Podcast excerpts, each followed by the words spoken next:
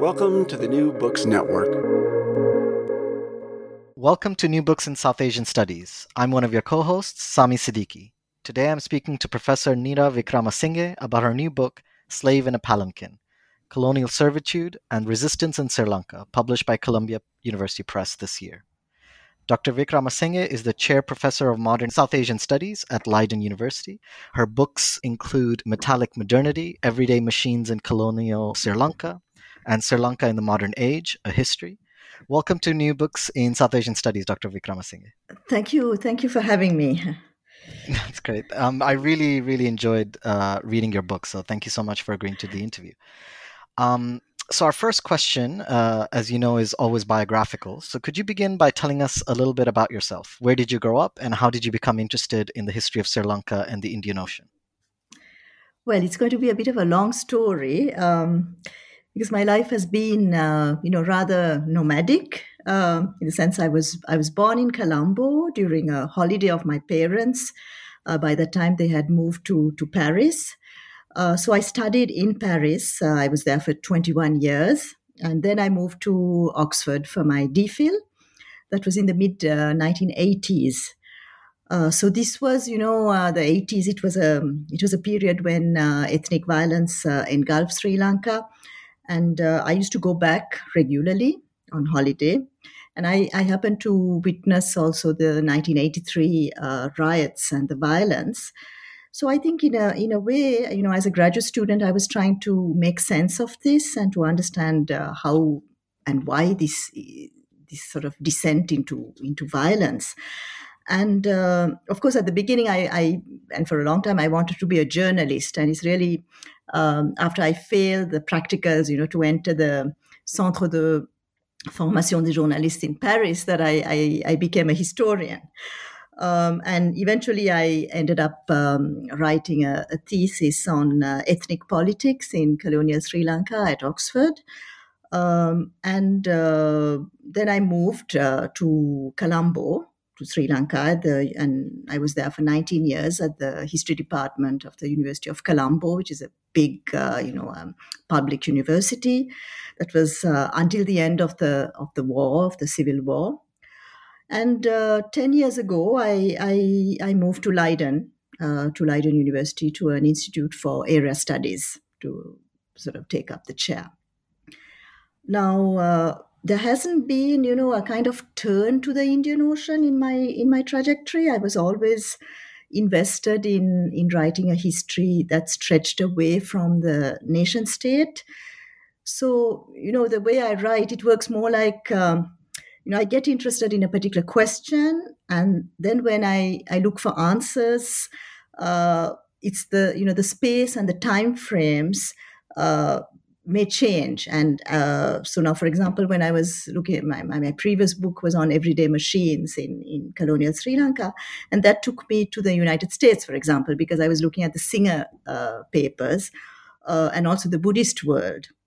Now when you work on 18th and 19th century slavery uh, and abolition, it really calls for a Indian Ocean frame. So it was kind of inevitable. But of course, the Indian Ocean and, and the richness of the scholarship has really grown on me and uh, also liberated me, uh, you know, from being cast as a South Asian historian, which is something sometimes quite quite quite a bit of a burden for a for a Sri Lankan uh, scholar. Fascinating. Thank you so much. And uh, I should say, in our discussions prior to uh, you know this uh, recording the conversation, um, you did say that this book, you know, is much more appropriate for uh, Indian Ocean Studies field rather than South Asian Studies field. So even though I'm hosting this conversation from South Asian Studies, uh, this is very much an Indian Ocean Studies uh, book, along with other fields, I'm sure. Um, so I think you've kind of touched on this already, but could you tell us about the genesis of this particular book? I'm wondering if there's something you saw in the archives, or uh, was it something in secondary literature, or something else that inspired you to think about this topic? Yeah, I think it was really an encounter in the archives, and strangely, you know, long, long time ago, when I was uh, uh, researching for my for my DPhil, I came across the first censuses of uh, Ceylon, the early 19th centuries, and I was really intrigued by uh, the categories. You know, you had this really strange categories whites, uh, free blacks, and slaves, which is quite unusual for a South Asian um, setting. But then, of course, I was working on the 20th century and the 19th century as well. So I let it be for a while. I mean, for a long time actually. Uh, and uh, I think in the in the in the years after, I really never came across anything, you know, really detailed or interesting about um, these censuses and and these categories. So it was a kind of an invitation to to return to this uh, puzzle. And of course, more more practically and more recently, I was also asked by a, a colleague that was about five years ago to co-write a, a conference paper on uh, uh, using uh, Ceylon as a case study uh, of forced migration in the Indian Ocean world. So it was like looking at you know these slaves off Ceylon and sort of uh, you know deconstructing the the term and, and and sort of trying to understand what it meant to be off Ceylon. So that really took me uh, to the archives in uh, in Colombo during the summer, and uh, then I came across. You know, I was just looking for anything and everything that that could could fit into this paper, and I came across this amazing document about a, uh, an emancipated slave um, and his battle to to have his son circumcised, which is really my chapter five in in the book, and that's I think the moment when I felt I I really wanted to write a, a kind of a micro history of um, enslavement. Fascinating. Thank you so much. Uh, I did not know that, so that's that's great to hear uh, how you got to the book. Um, now, I was hoping to give the listeners a taste for the writing of your book because I really, really enjoyed it. Um, so I was wondering if you could read the words that open Slave in Palanquin um, and then tell us what your book is about and what the main argument is. Okay, so it starts like this um, What conditions must exist for men and women to cease to accept their lives as they are? This book relates the lives of enslaved men and women who carved a moral self for themselves by resisting what they perceived as injustice. It is the story of a place and a time when ordinary individuals burst into the archive somewhat inadvertently. This book, which analyzes a series of linked events that took place in early 19th century Sri Lanka, emanates from the somewhat presumptuous belief that reading traces and hauntings will help reawaken an awareness of what happened and set off changes in a present replete with unresolved pasts. So, Yes, maybe I should uh, elaborate a little bit about what I mean by traces and, and hauntings. Um, so, my book uh, uncovers the traces of slavery in the history and the memory of Sri Lanka as a place that is very much connected to the Indian Ocean world. And uh, I do this by exploring moments of revolt in the lives of enslaved people at a very particular moment, which is the, the wake of uh, ab- abolition, you know, the abolition of slavery. Now, uh, for our listeners who may not be familiar, you know, with uh, with this history, uh, you must know that the island of, of Sri Lanka was, uh, you know, has been for centuries a, a crossroads. I mean, it was known as Taprobane by the Greeks, uh, Serendib, you know, this wonderful book by Ronit Ricci on, on Serendib for, for the Arabs. So I think um, it's, um, it's really uh, with uh, when Western powers um, entered the Indian Ocean, that's in the 16th century, that, uh, you know, the, power for the Portuguese and the Dutch, uh, the island became a crossroads in the slave trade as well. And then the British conquered the island in uh, the late 18th century. So you have really a layered uh, colonialism in, in, in, Sri Lanka. So first the Portuguese, then the Dutch, then the British. And when the, the British displaced the Dutch, they introduced uh, abolition procedures. So in in a way, Slave in a Palanquin is an exercise in reconstructing a past that is uh, you know, more or less forgotten. There's really uh, very little uh, written about uh, this period, the early 19th century. So, what I'm trying to do as a historian is to present the reader with events that are invisible in mainstream historiography, including in my previous work. Um, and uh, through that, and through the character of the enslaved, I, I want to show both the camouflaged violence of colonialism and also the resilience, you know, of people in the face of uh, adversity. So it's really these small protests, you know, these acts of resistance uh, that I want to uh, capture. Uh, and for that, I follow the lives of uh, a few enslaved people as they were, cha- you know, as these lives were sort of touched and changed uh, with abolition and with the procedures that were introduced. So uh, that's actually the title of the book comes from this slave who rode the palanquin of his master in Nallur, uh, Jaffna. And uh, that event, in a sense, epitomizes, you know, this moment of uh, upheaval. Now, when I refer to hauntings, uh, the question I ask is why have these events uh, around abolition and enslaved people in Sri Lanka practically vanished, you know, from uh, collective memory? And this is among both the Sinhalese, who are the majority community in the country, and the Tamils, who are the uh, largest minority. So, uh, this is where perhaps my book differs uh, a little from all the excellent work you know that examines the, the slave trade in the indian ocean world because it's explicitly written in dialogue with the present and uh, Veena Das, for example, you know, writes so beautifully about what she calls the multiple durations that are folded in the now. And I think that really says, uh, you know, what I'm trying to do in a sense. I'm trying to write about the past, the present, and the future. Uh, and uh, you know, uh, I ask why have these memories disappeared, and whose interest really does this eclipse of the slave serve? Great, thank you so much. And uh, we're going to get to the hauntings, I think, uh, towards the end of uh, you know the discussion as well. Um, and I think you know you you've already touched on this, but I, I, w- I was wondering if I could ask a little bit more about the individual within uh, your book. Your book uh, focuses on the individual as well as the nature of the archive. In the introduction, you write, uh, and I quote from you: "While I focus on individuals, I do not reduce history to the epiphenomenal." but try to develop a vocabulary that evokes and registers those who lived in this historical time, end quote. Now, at various times in the book, you describe the colonial archive as hostile or fragmented. Uh, you talk about the murmurs, echoes, or faint signs of slaves appearing in the archive. Could you talk about how you understood and approached the colonial archive and how you were able to tell stories of individuals uh, in servitude?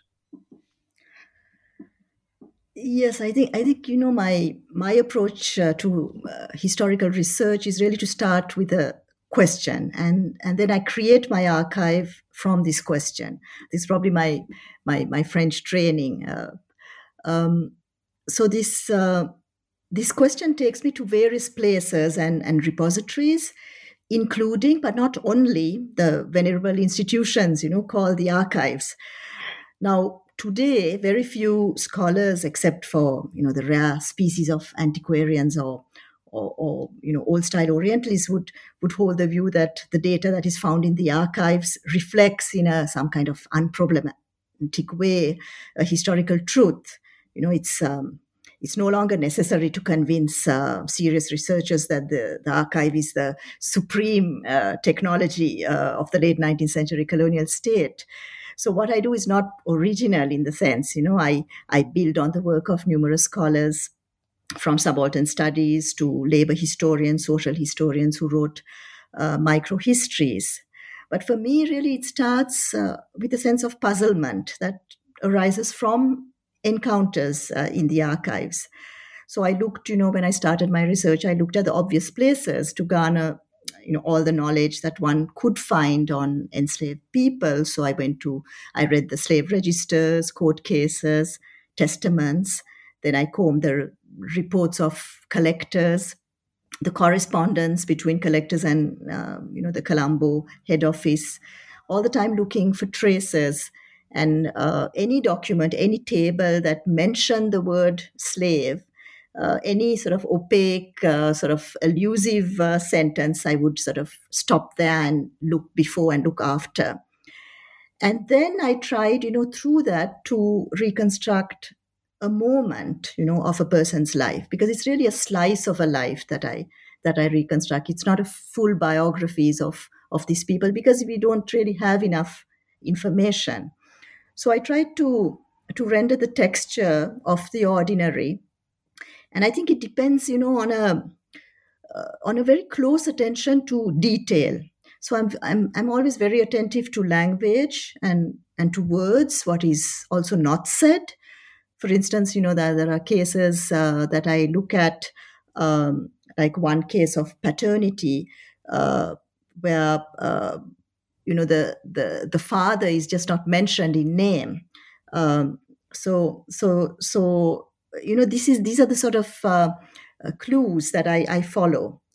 So it's not really a, a, question then of creating a world around, but uh, what I try to do is to braid all the details and just to capture a slice of a person's life, uh, which is a very ordinary life, you know, at a particular moment uh, in in history. Great, thank you so much. That's that's really helpful. Um, now, you describe enslavement in Ceylon as an anomaly in the sense that it wasn't similar to what happened in India or the rest of the Indian Ocean. What I found interesting was that the experiences of slavery and practices of abolition in the Cape Colony in modern day South Africa, or Trinidad in the Caribbean, or Mauritius were arguably more helpful in understanding what was happening in Sri Lanka. Could you address these issues and place slavery in Ceylon in global context? Yes, I think when I speak uh, of an anomaly, uh, what I what I mean is that uh, Sri Lanka shared features, you know, of the forms of slavery uh, you found in India and also in other Indian Ocean colonies, but its uh, its character comes from a very unique uh, uh, historical trajectory. And this affected both the forms of slavery and the abolition process that was actually completely different from, from India. Now, just to remind uh, maybe our, our, listeners, you know, the slave trade was abolished in 1807. Then uh, in 1833, the Slavery Abolition Act uh, provided for this award, you know, of um, 20 million pounds to the owners of slave property in all the British colonies. But Sri Lanka, St. Helena, and the East India, uh, I mean, the territories under East India Company rule uh, were not uh, included in this um, this this this act. Uh, and in India, for example, slavery was delegalized in 1843.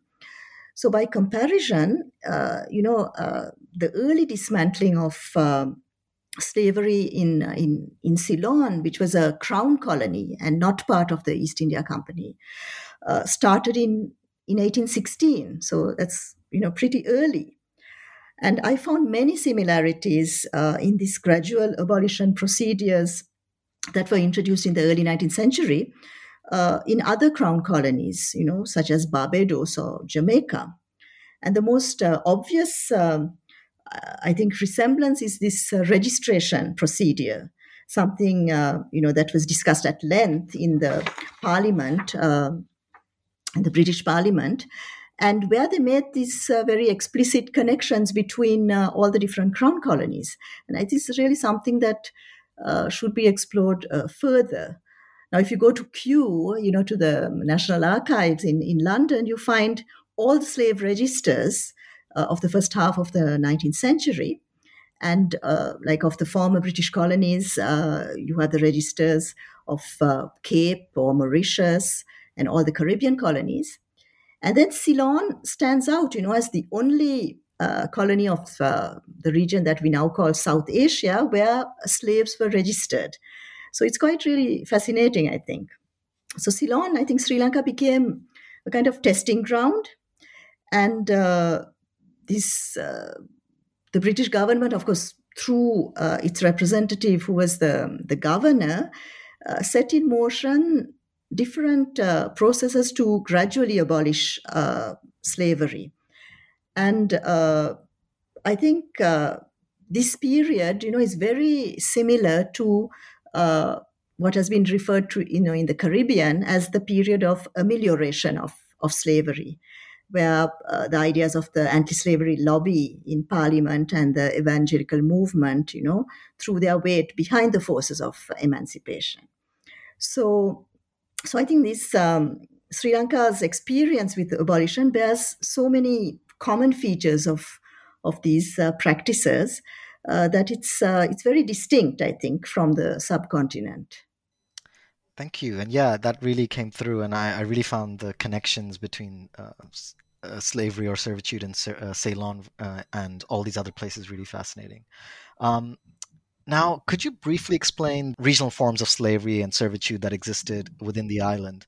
Um, you know, you you describe it as southern, northern, and in the Kandyan Kingdom, um, and the regions that you're focusing on in this book.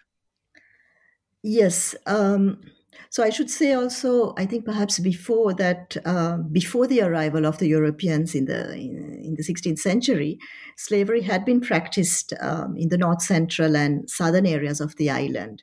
You know, during the uh, the ancient kingdoms of Anuradhapura and Polonnaruwa, and this was in uh, conjunction, you know, with uh, public institutions such as uh, Buddhist temples, uh, royal households, and, and, and guilds. So, so it's not something you know. This whole idea of uh, slavery is not something that you know was just like brought in by um, by the Europeans. Um, now, in 1815, which is the year in which the British conquered the entire island, you know, they had actually uh, conquered the maritime provinces from 1796, but the entire island was uh, conquered uh, in 1815 uh, there were three areas really where uh, Sri Lanka, uh, in Sri Lanka, where slavery was um, in practice.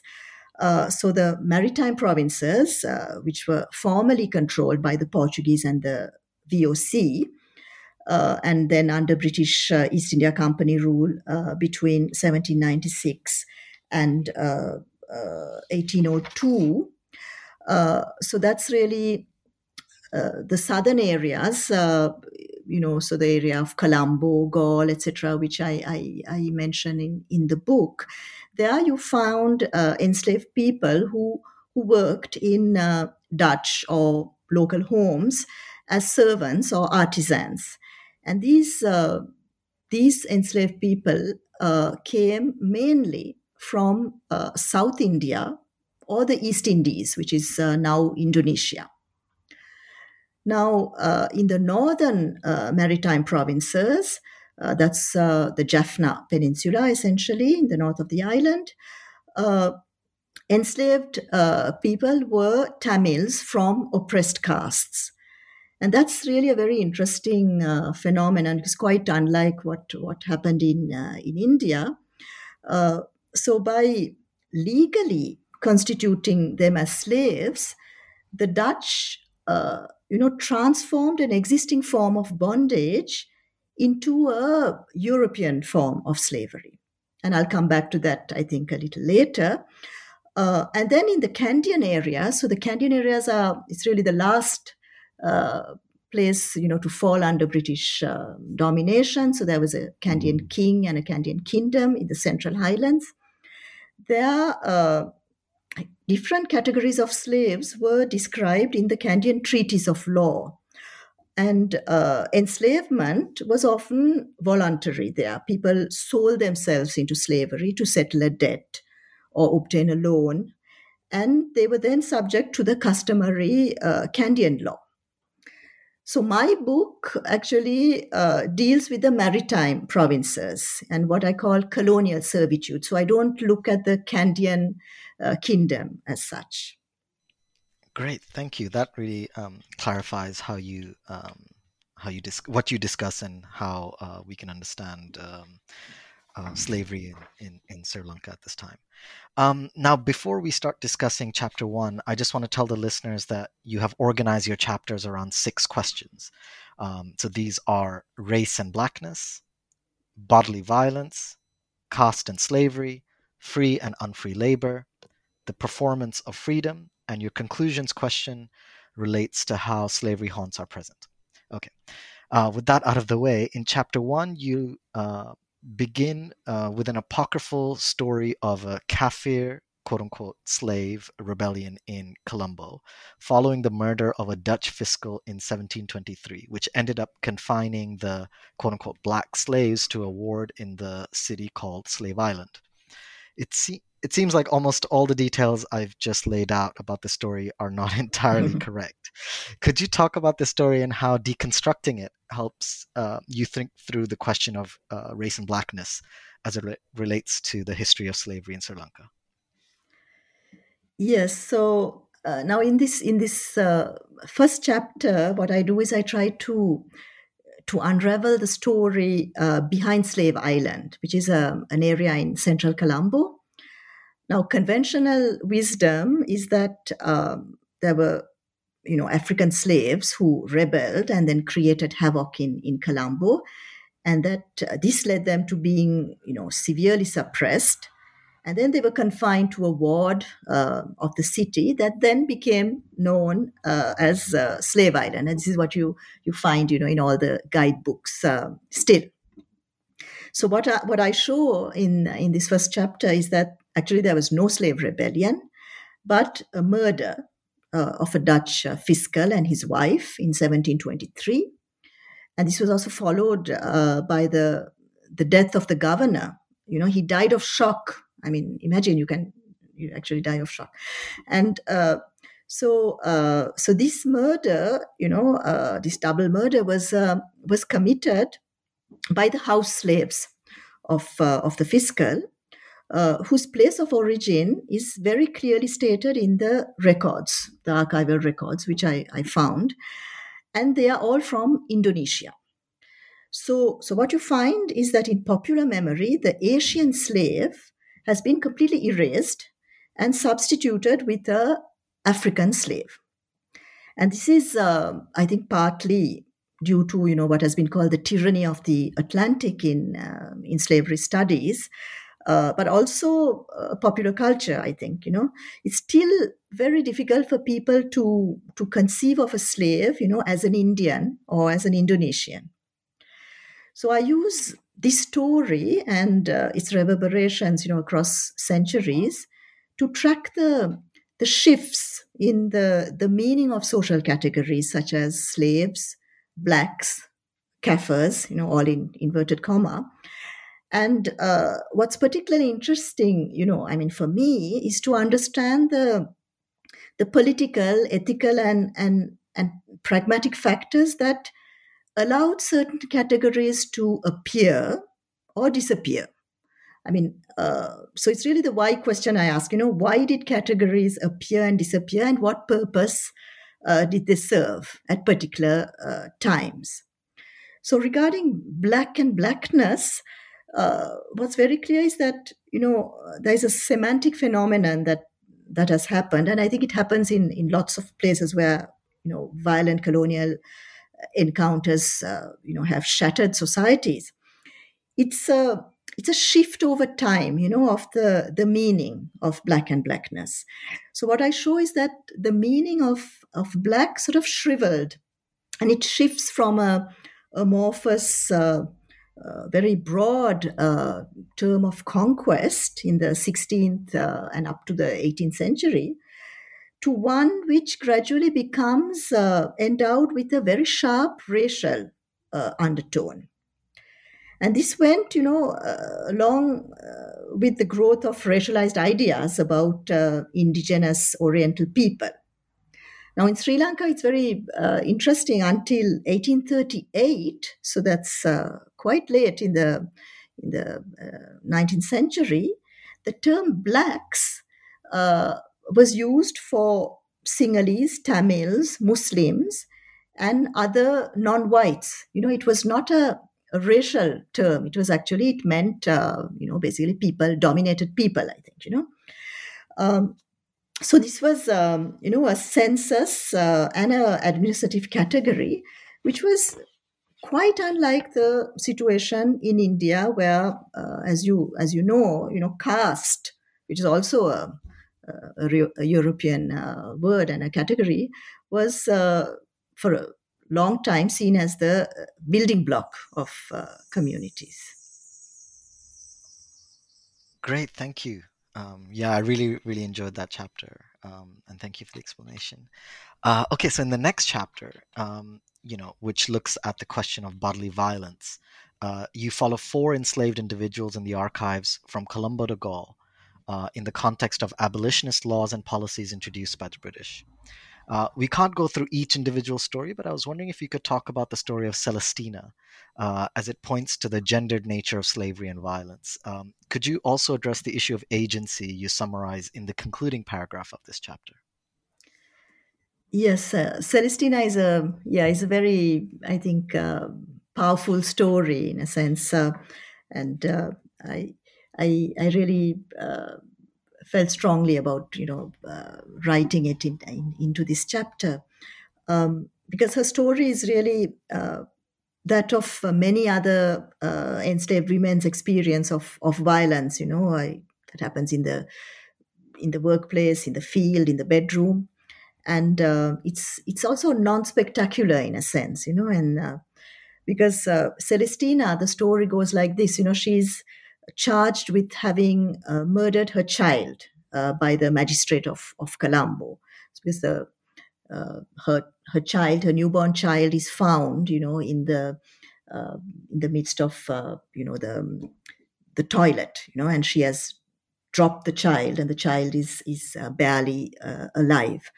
Um, now, what what what I I find is that after reading the statements of the police, the uh, the proprietor and and also Celestina's very brief uh, statements, uh, there is a very clear strategy of survival on her part.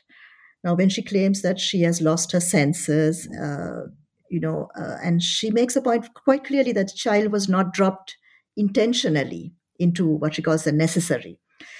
She's in effect putting forward a, a kind of a defense. So uh, her story, you know, uh, we have only parts and pieces of it, but uh, she's committed for trial eventually before the Supreme Court for having murdered her child. And uh, but this trial actually does not take place because Celestina's name appears in a list of pri- prisoners, where uh, next to it is scribbled uh, these words, you know, discharged without prosecution. And this sort of makes you think that uh, something has intervened in her or someone has intervened uh, in her favor to to discharge her and which which of course makes me speculate that uh, her proprietor who also worked in the court uh, sort of managed to to save her and that uh, i mean the the assumption is that he would have been the uh, you know the father of this of this child who who died.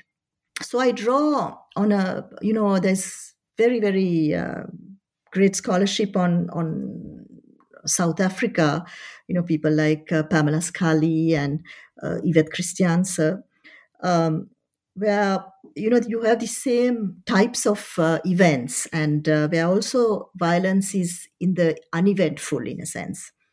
Uh, and just like in, in colonial Sri Lanka, women of color, you know, belong to these two marginalized groups, you know, gender and race, concur, you know, to to make them invisible. So, uh, just like you know, many uh, examples uh, that you find in, in in the South African scholarship of enslaved women, Celestina may not have wanted to bring a, a child into a world where he or she would not be free and uh, also surely uh, suffer bodily harm because slavery was uh, all over, you know, in the Indian Ocean world, completely antithetical to family, to womanhood, or to motherhood. Um, so to come to the uh, the question uh, you asked about uh, agency and on the notion of agency, I I I find uh, you know the work of Walter Johnson on on slavery um, particularly useful. You know he he points to the need to disentangle notions of uh, humanity, agency, and resistance. So, what we encounter in these stories that uh, of uh, enslaved people uh, is that their lives are conditioned by slavery, Yet they are not reducible to this condition. Their humanity, their resilience really shines through uh, all these acts of uh, self fashioning.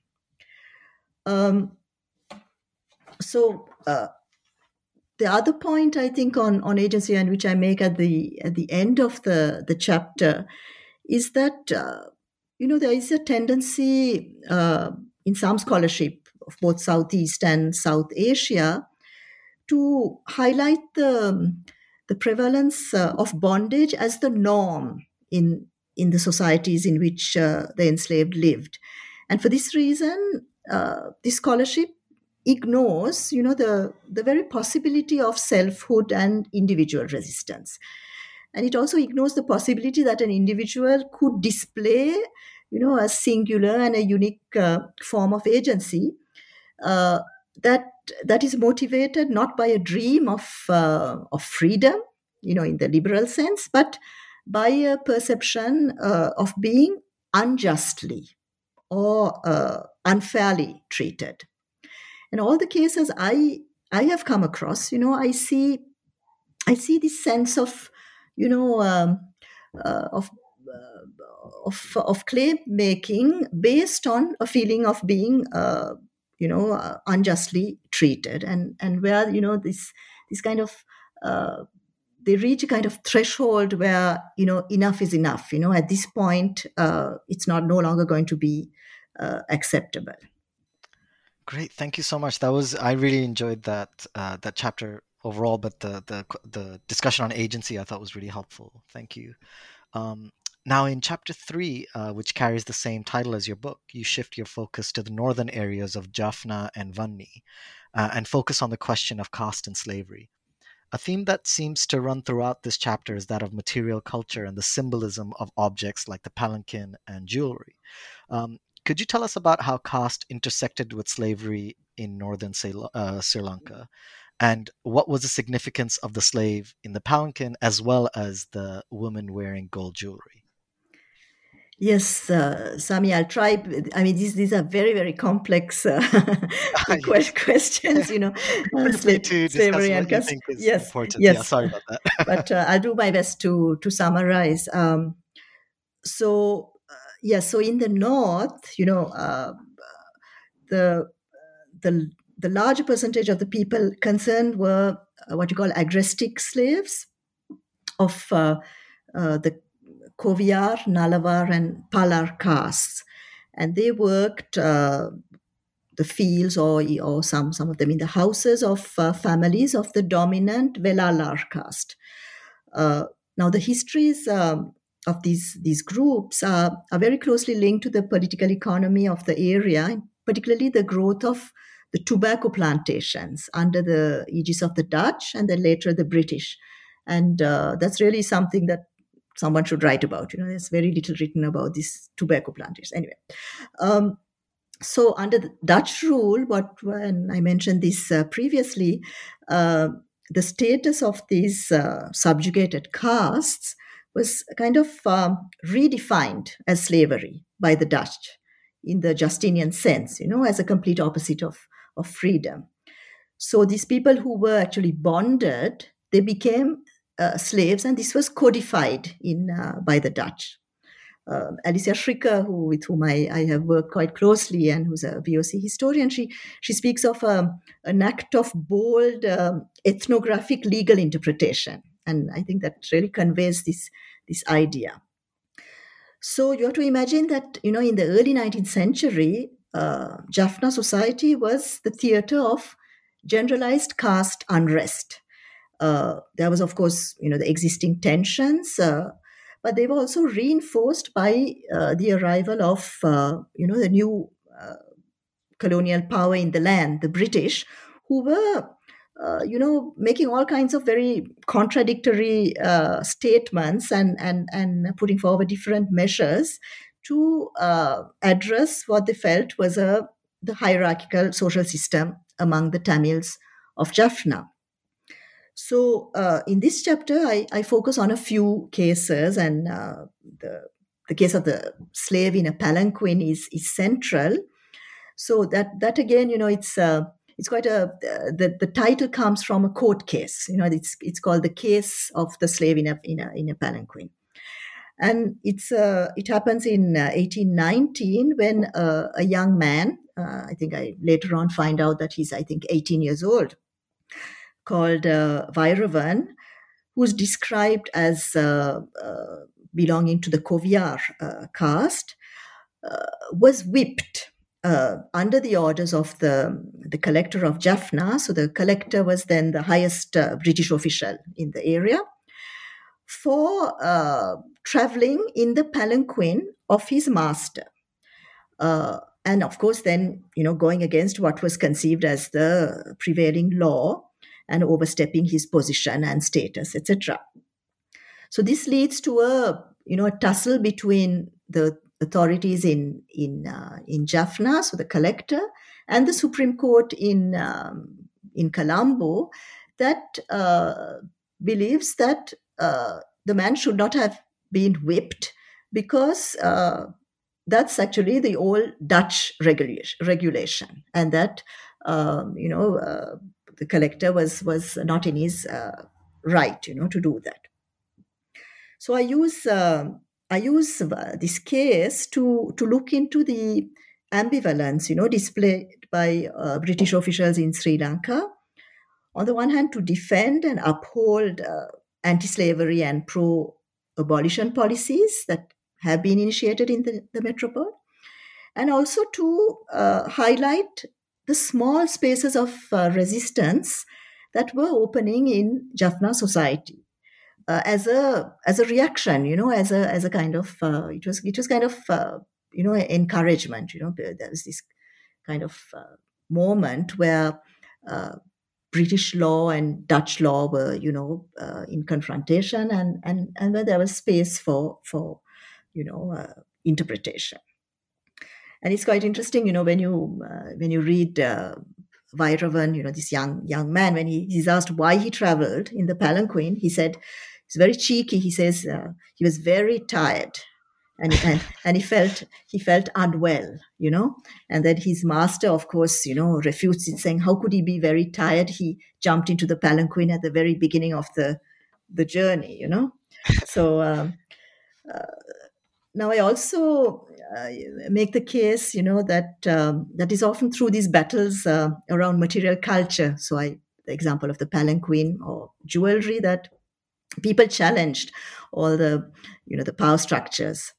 Um, so uh, in a way what were they were doing you know when they travel in a palanquin or they wear gold jewelry uh, at a public feast at uh, in front of Nallur temple uh, is uh, claiming for themselves honors that uh, have until then been denied to them.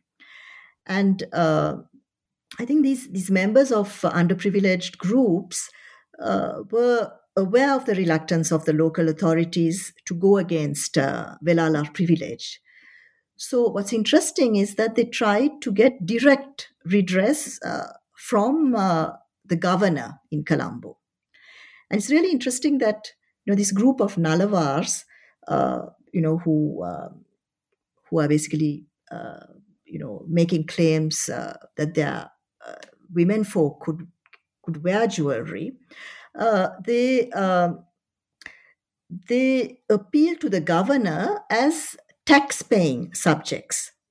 So uh, paradoxically, being taxed even without representation in a very oppressive colonial situation uh, can be read as a ritual of affirmation.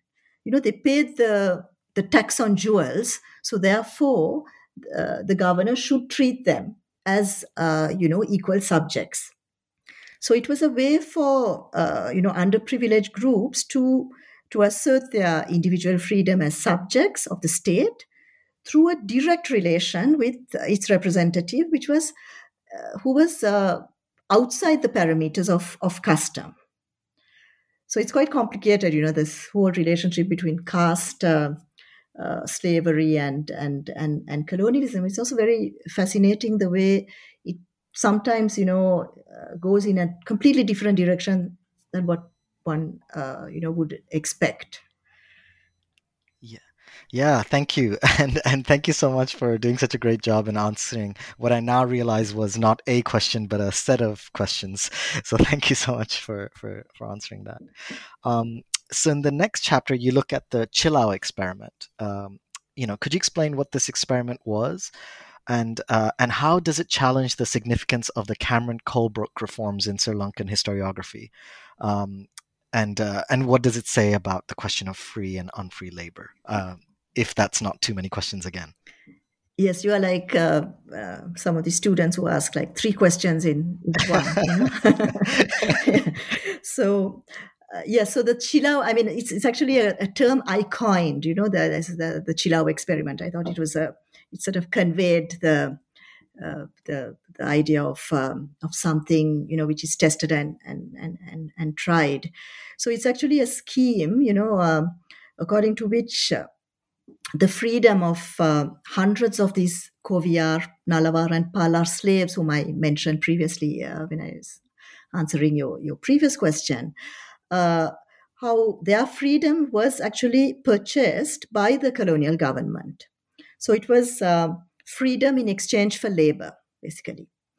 So these um, these uh, emancipated slaves signed a contract and they were sent to Chilau, which is in the southwestern part of the island. It's about 200 uh, kilometers away, you know, from, from Jaffna at least. And uh, there they, they had to perform hard labor on canals and other public works. Uh, so it's a scheme that began in 1820 and that went on for about uh, 10 years.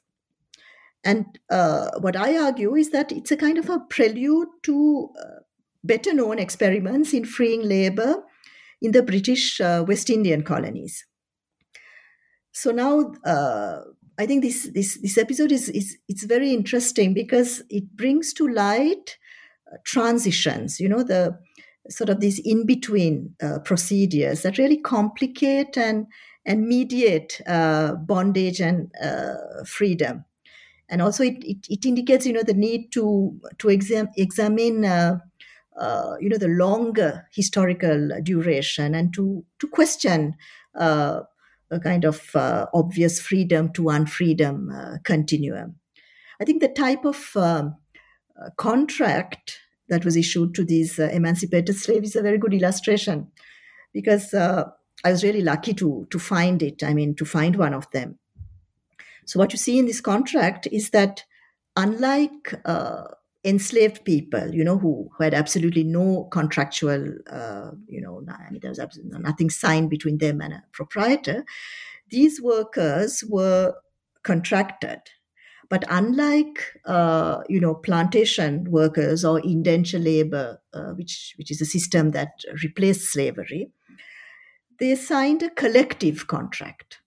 Uh, so so it's a kind of like a in between system that was that uh, one can uh, what one can see here.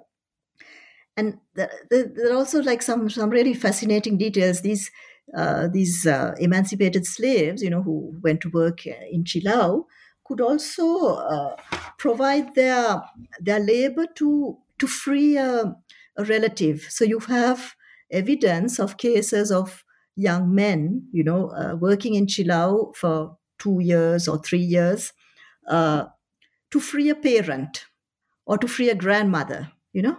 And all this is uh, documented and it's amazing uh, material.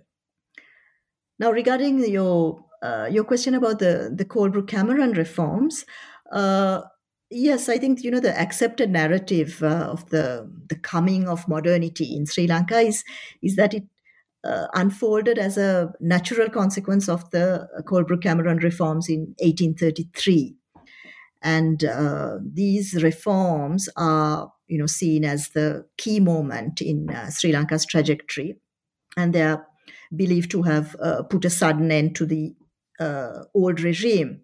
And this is, uh, I mean, something that uh, you know historians uh, of old you know from uh, you know the historians who wrote in the 1950s up to david scott for example you know uh, have uh, argued uh, you know quite forcefully. So so i think you know, this very sharp break also can be challenged if you look at the early decades of the of, of British rule in in some detail, you know, and if you move away from from the actual uh, you know report, the Colebrooke Cameron report, and you actually look at what was happening, uh, you see that um, that alongside you know this kind of mute force, you know, physical mute force that you, that is that comes with you know sovereign power. Uh, there are very clear instances of you know what some scholars would call governmentality uh, in all these procedures, you know, informing the gradual abolition of slavery. There was this attempt to transform the way people behave, you know, uh, and this was decades before the uh, Colebrooke Cameron reforms. Great, thank you. And uh, I promise to be less greedy uh, with the final few questions. okay, so in chapter five, we, uh, you know, you go back to Colombo, uh, and uh, we hear from Rawothan um, from the Moor community asking permission for his son to get circumcised. Um, what was the significance of this case, and why do you see his actions uh, through the prism of performance?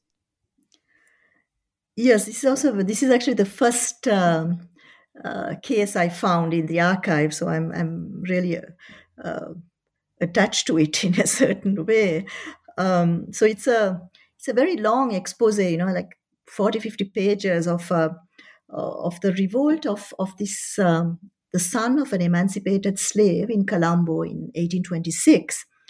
Uh, and so this man, Rawothan, he he decides, you know, he files a a case uh, in the provincial court against eight members of the, the Moor community.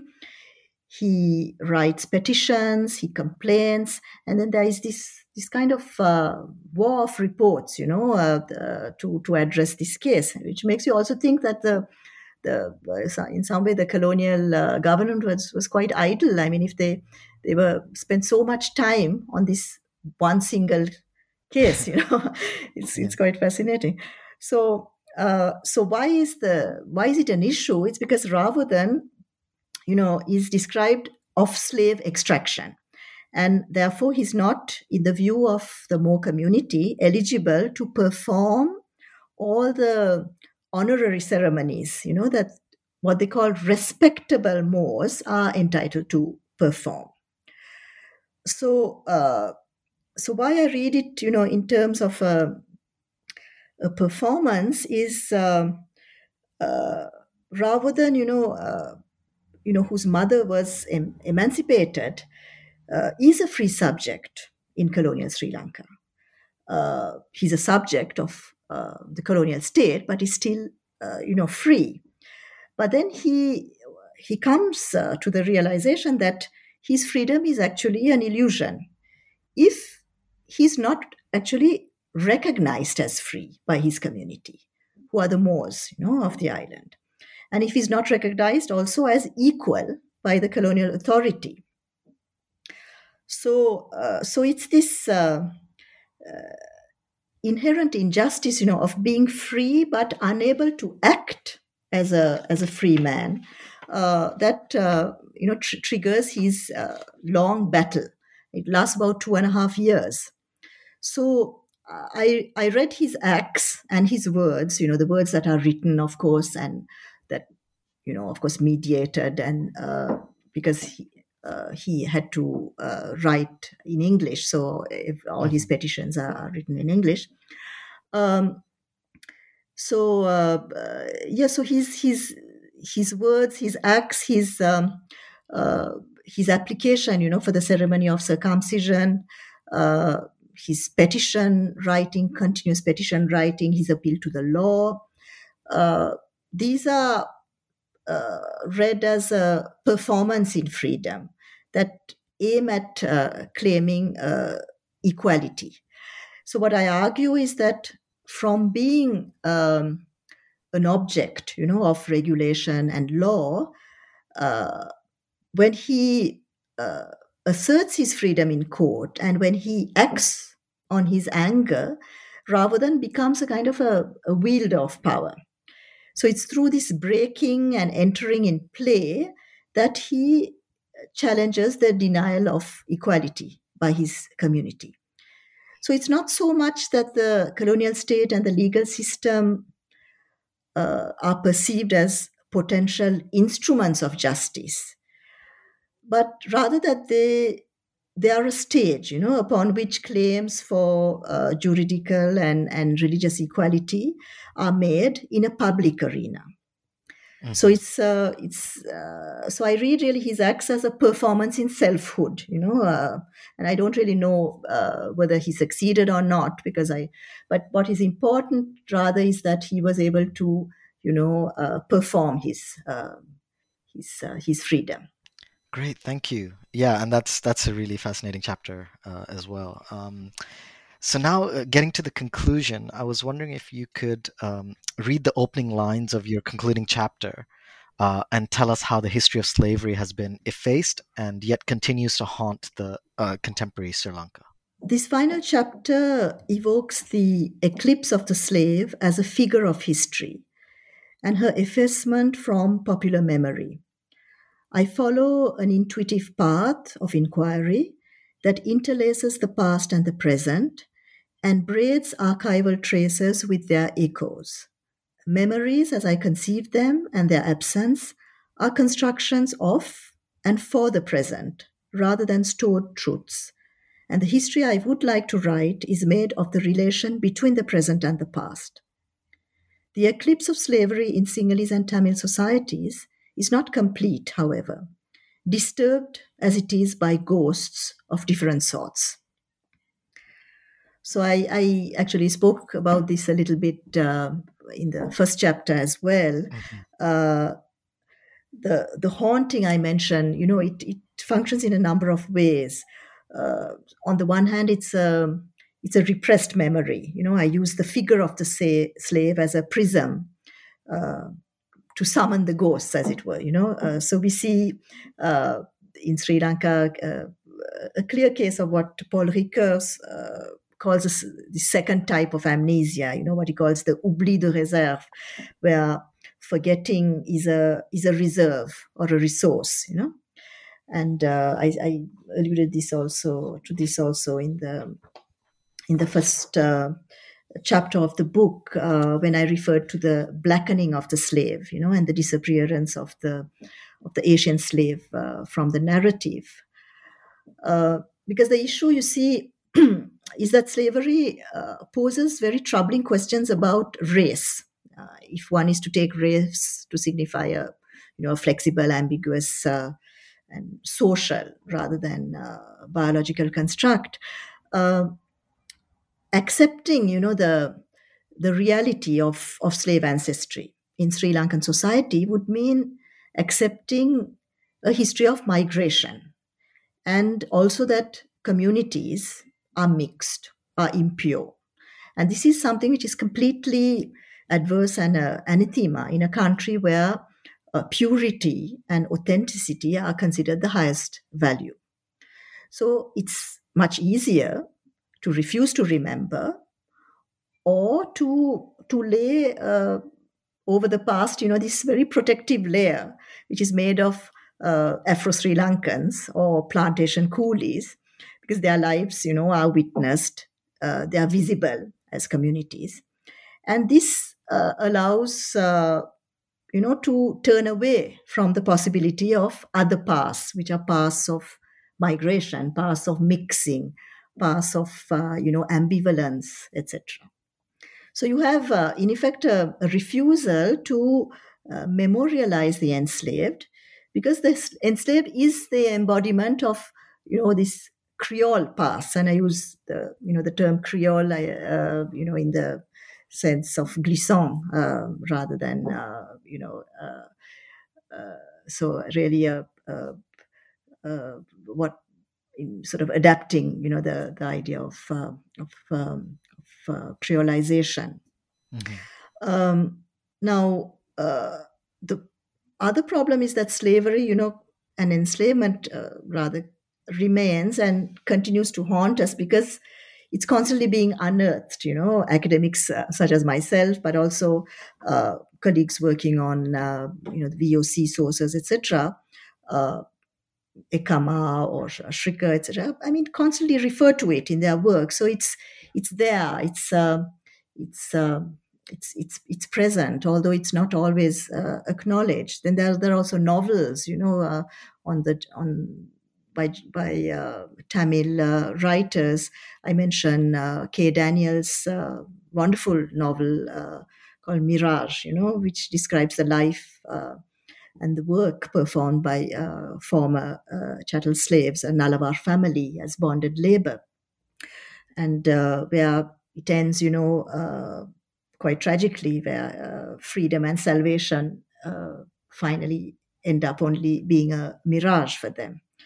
So the history of slavery, I think, signals, I mean, what I find it's important is that it signals the, the fallacy of of um, identities as they are conceived in Sri Lanka, you know, by the majority as well as the minorities. You know, they are sort of mirror images. Uh, and I find very useful uh, Michael Rothberg's notion of uh, implicated subjects. Uh, you know, implicated subjects uh, are, uh, is a term he uses to, to describe people who inherit regimes of domination without actually originating or controlling such regimes. Mm. So, so the this last chapter is in a sense a, a call, you know, to to all implicated subjects who are uh, sustaining a myth, you know, uh, mm. with uh, terrible consequences when you think of it, and uh, and also who are denying a, a different uh, or the possibility of different pasts. Mm-hmm. Thank you so much. Uh, and yeah, I really genuinely, uh, you know, really love this book and um, would recommend it to, to anybody. Um, and I hope, uh, and I'm sure people will definitely read the book. Um, so I've taken so much of your time, uh, but before I let you leave, could you tell us about what you're working on next?